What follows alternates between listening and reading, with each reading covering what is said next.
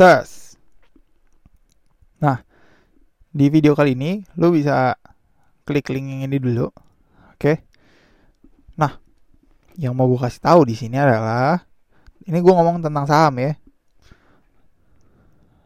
Lu buka link yang gue kasih itu, terus gue mau kasih tahu bahwa kalau di saham itu kan ada sektor-sektor bisnisnya gitu ya. Kan di materi gue yang sebelumnya udah sempat gue bilang, nggak mungkin lu samain cash flow-nya saham perbankan dengan saham infrastruktur dan saham retail eceran gitu bisnis eceran ya kagak bisa lu samain. Jadi emang lu itu harus men meng apa ya mengklasifikasi gitu ya. Pokoknya ya ya ya lu menyendiri jadikan gitu loh. Oh ya emang kalau sektor perbankan ya emang modelnya seperti ini infrastruktur seperti ini retail itu seperti ini. So far di saham itu yang Indonesia sektor itu ada ada 9 apa 13 oh ada 13 nih. Nah ini masing-masing sektor 13 sektor ini cash flow-nya bisnisnya profitnya itu beda-beda. Oke. Jadi lu bisa lihat lihat lihat-lihat mesin sektornya. Ini gue zoom lagi kalau lu nggak ngerti. Ada sektor itu gue bacain aja ya. Kode-kode sahamnya JKSE itu tentang saham gabungan. Oh itu kayak ngomongin tentang IHSG-nya J J Jakarta Islamic JKII nah ini kan ini yang disebut ada 13 ya. Sebenarnya menurut gue ada yang nggak penting gitu ya loh. Kayak sebenarnya bukan sektor sih. Dia cuma komposit doang biasa Oke, jadi JKSE ini menurut gue tidak. JKII itu tidak. J JKMBX indeks papan utama nggak usah. JKB JKDBX itu nggak usah. Indeks perdagang perdagangan dan jasa. Nah ini bisa nih J. Jadi lu mulai baca tuh dari JKTRAD indeks perdagangan dan jasa. Karena ya emang itu ada bisnisnya ya, perdagangan dan jasa. JK CONS Index Consumer Goods yaitu emang beneran bisnis judulnya. Bisa lo pakai. JKMNFG itu indeks manufaktur. Oke emang ada bisnisnya ada polanya. JKPROP itu indeks konstruksi properti dan real estate. Ada itu bisa lo pakai. JKMING indeks pertambangan. JKFINA tentang indeks finance. JKINFA Indeks Infrastruktur Utilitas dan Transportasi, JKBIND, Indeks Industri Dasar, JKMISC, Miscellaneous Index. Oke, ini jadi kan ini gambarnya ada 13 ya mestinya. Jadi lu mulainya dari nomor nomor 5 atau nomor 6 gitu. Oke, jadi sebenarnya 13 kurang 5 itu kan ada 8 gitu ya. Ada jadi antara ada ada 7 atau 8 indeks sebenarnya yang ada di saham. Dan itu emang lo harus cek. Ini udah berapa menit ya? Oke ini masih ada waktu lagi. Jadi setelah lu cek indeksnya cara ngecek indeksnya gimana sih? Nah jadi cara ngecek indeksnya itu lu bisa pergi ke namanya investing.com tapi lu tulis aja kalau lu bingung ya JK Vina gitu kodenya chart gitu. JK Vina chart. Ntar ada muncul nih investing.com atau dari Yahoo Finance. Biasa sih gue bukanya pakai investing. Nah ini kan kagak gak bisa. Kenapa nggak bisa? Karena diblokir. Jadi ya yeah, gue nggak tahu ya jadi pakai VPN aja. Gue nggak tahu alasannya kenapa diblokir. Oh, tetap tetap nggak bisa atau VPN gua kentang kali ya. Mestinya sih ini bisa dibuka. Oke mungkin gua download VPN dulu kali. Ya udah. Ini gua download VPN dulu. Ntar kalau udah gua lanjutin kontennya.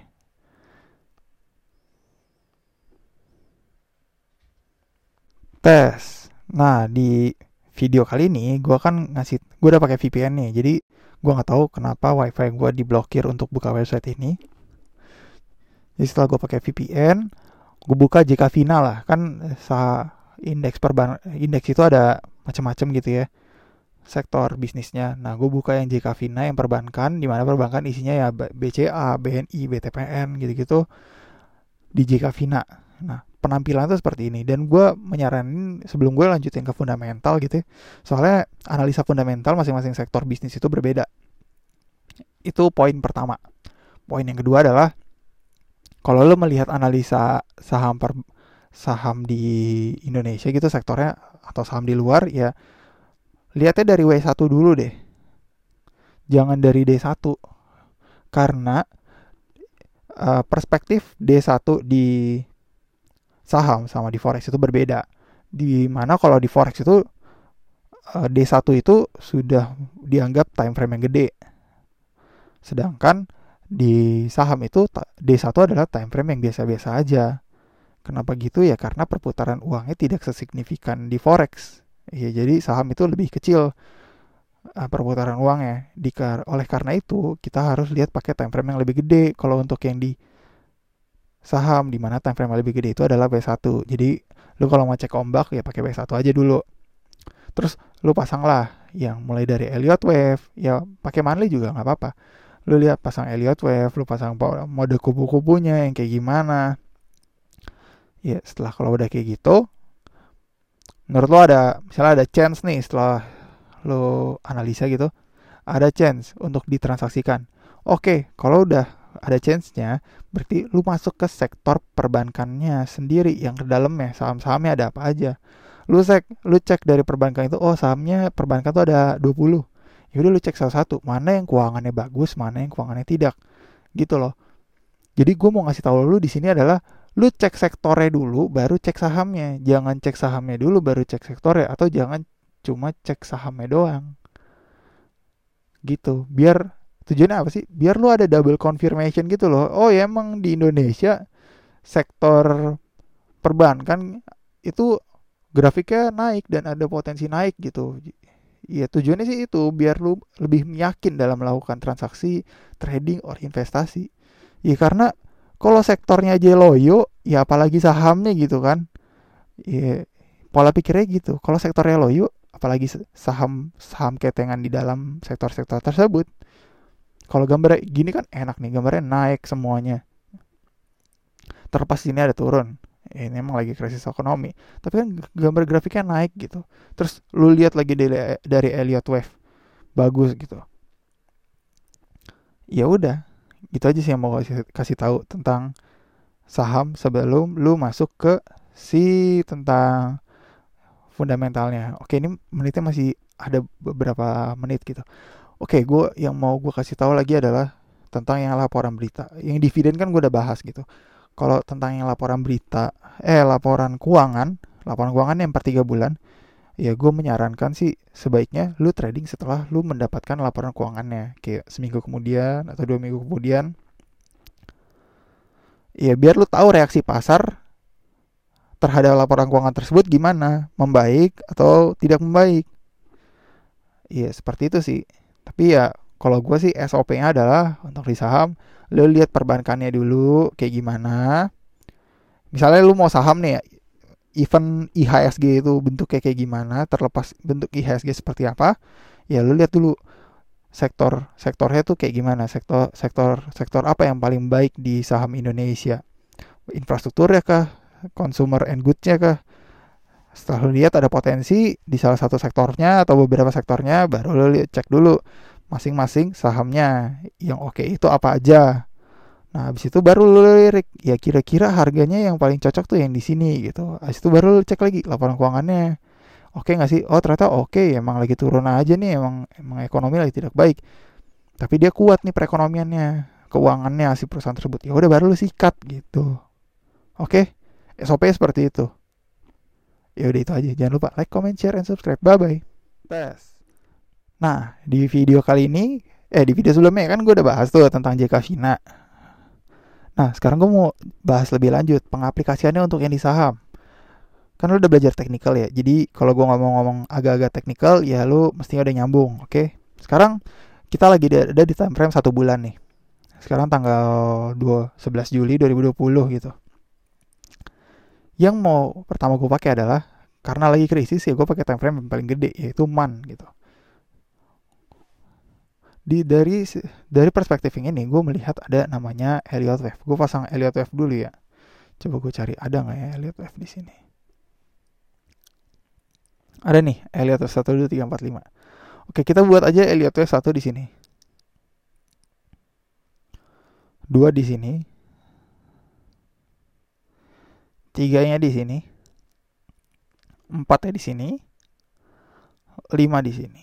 Terus kita tebelin aja tebelin lagi deh. Nah, Elliott Wave ya, ingat.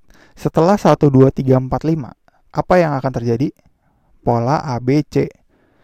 Jika 1, 2, 3, 4, 5 yang naik, berarti pola ABC-nya turun. Ini gue gak akan ngejelasin ABC itu apa, 1, 2, 3, 4, 5 apa ya. Kalau lu bingung ya lu lihat video gue yang sebelumnya aja, atau playlist gue yang sebelumnya. Biar lu belajar Elliott Wave itu kayak gimana. Iya, sekarang pola ABC. ABC gimana? Nah, mungkin ya. Mungkin tuh problem B. Problem B, kemungkinan. Oke, ini warnanya gue ganti aja. Mungkin ganti warna ungu. Tuh. Oke, jadi kan gue udah bilang 1, 2, 3, 4, 5. Selanjutnya adalah ABC. Nah, ini ini kan 0, ini A. Ini adalah pola yang selanjutnya akan lanjut ke B gitu. Karena dia turun terus naiknya cukup signifikan gitu. Ya, ini pola B. Selanjutnya, pola C. Ingat masih ada pola C. Berarti sektor perbankan masih memiliki potensi untuk turun lagi gitu. Ya meskipun terlepas itu ada stimulus ini, stimulus itu, stimulus kayak gitu-gitu itu itu analisa fundamental ya, termasuk analisa fundamental. Ya terlepas itu ya kalau orang teknikal melihat ini masih ada potensi untuk turun lagi karena ya dia masih ada di pola A menuju B, belum menuju pola C. Tampilannya seperti ini. Gitu. Nah, biasanya kalau gue sih cara tahu pola Fibonacci-nya berubah dari kan ini lagi mau naik nih turunnya di mana? Biasanya gue pakai Fibonacci retracement terus gue tempelin di ujung A nya terus gue tempelin lagi di ujung B eh di ujung angka nolnya. Jadi dari 0 ke A terus angka Fibonacci 100 atau satunya itu di A, nolnya itu ya di 0. Nah, di mana minimal banget itu adalah Fibonacci-nya itu. Ketika harga, harga itu akan balik arah di mana itu akan turun lagi ketika dia minimal menyentuh Fibonacci di sini. Fibonacci level 50.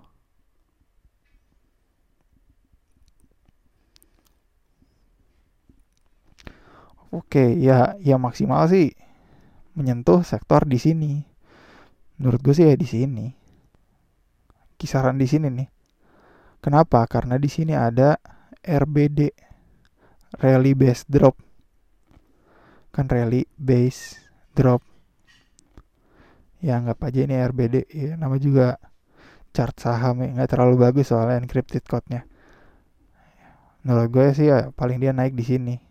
Or kalau lo mau lihat di W1 ya juga bisa silahkan ah iya. Nih. Mana sih? Ini gua gua rapiin dulu ya. Ya dia akan ya area-area sini nih. Ini, ini gua close. Nggak bisa pause ya. ya area-area sini nih, nih yang ada kosong-kosong kopongnya. Ya setelah dia nyentuh sini mestinya sih dia turun lagi. Or perbatasan yang kedua ya di sini nih yang di sini yang kecil banget candlenya. Di situ dia baru baru turun lagi. Turunnya sejauh mana? Minimal turunnya sejauh sampai sini lagi. Jadi ya kalau lo mau punya saham perbankan ya saran gue ya, sebaiknya jangan dibeli dulu. Kalau mau dibeli ya belinya dikit-dikit or habis beli lepas.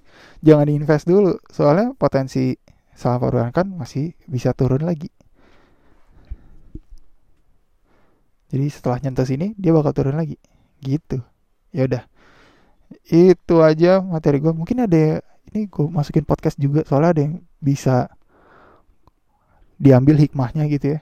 Ya udah itu aja. Jangan lupa like comment share and subscribe. Bye bye Hai, di podcast kali ini gue akan bahas tentang YouTube gue yang minggu ini. Oke, jadi yang minggu ini tuh akan membahas yang namanya uh, Q&A playlist gue yang Q&A itu yang paling pertama. Yang kedua itu gue menganalisa sektor-sektor saham yang ada di Indonesia. Sektor ya, bukan masing-masing saham, masih sektor. Oke, jadi setelah sektor itu baru ada saham-sahamnya gitu. Uh, kemudian itu gue akan mengaplikasikan analisa-analisa teknikal gue, baik Elliot, kupu-kupu, and creative coach sekali. Ya, semuanya itu udah gue analisa. Jadi total sektor di Indonesia itu perekonomian ada 8 atau 9 gitu. Jadi itu itu udah dianalisa semua sektornya jadi lu bisa cek kayak belajar ulang pokoknya ini gua buat per tanggal 11 Juli 2020 jadi lu bisa ngecek-ngecek tuh apa yang oke okay dan apa yang gak oke okay, dan mungkin lu bisa dapat referensi misalnya tadinya lu mau beli saham perbankan BCA atau saham ya perbankan lah. Terus ternyata setelah gua analisa ya ternyata perbankan lagi kurang baik uh, masa depannya gitu. Jadi ternyata ya udah kalau membeli tidak menjadi beli saham perbankan jadi beli saham yang lain. Mungkin saham tentang pertanian atau saham tentang tambang. Yang seperti itulah intinya kemudian di mungkin di next week itu gue akan bahas tentang ya saham-saham yang menurut gue bagus dulu sektornya. Habis itu gue cek satu-satu secara analisa teknikalnya. Habis itu next weeknya lagi baru ngomongin fundamentalnya. Karena ya kalau teknikalnya aja nggak benar apalagi fundament ngapain ngecekin fundamentalnya? PR banget ya kan gitu loh. Mesti itu kita harus dapat konfirmasi double confirmation double confirmation. Ketika confirmationnya ada yang salah ya udah ganti aja cari aja dulu. Kan kita ini jatuhnya masih mencari kandidat yang baik untuk di tradingkan jadi kalau belum kalau lagi belum cocok ya cek aja yang lain. Siapa tahu ada yang lebih bagus gitu. Terus ya gue juga sempat bahas tentang fundamental web website for factory juga itu udah gue bahas ya udah sih sebenarnya materi gue cuma itu aja sih. Ya udah so far itu aja deh. Jangan lupa like comment share and subscribe. Bye bye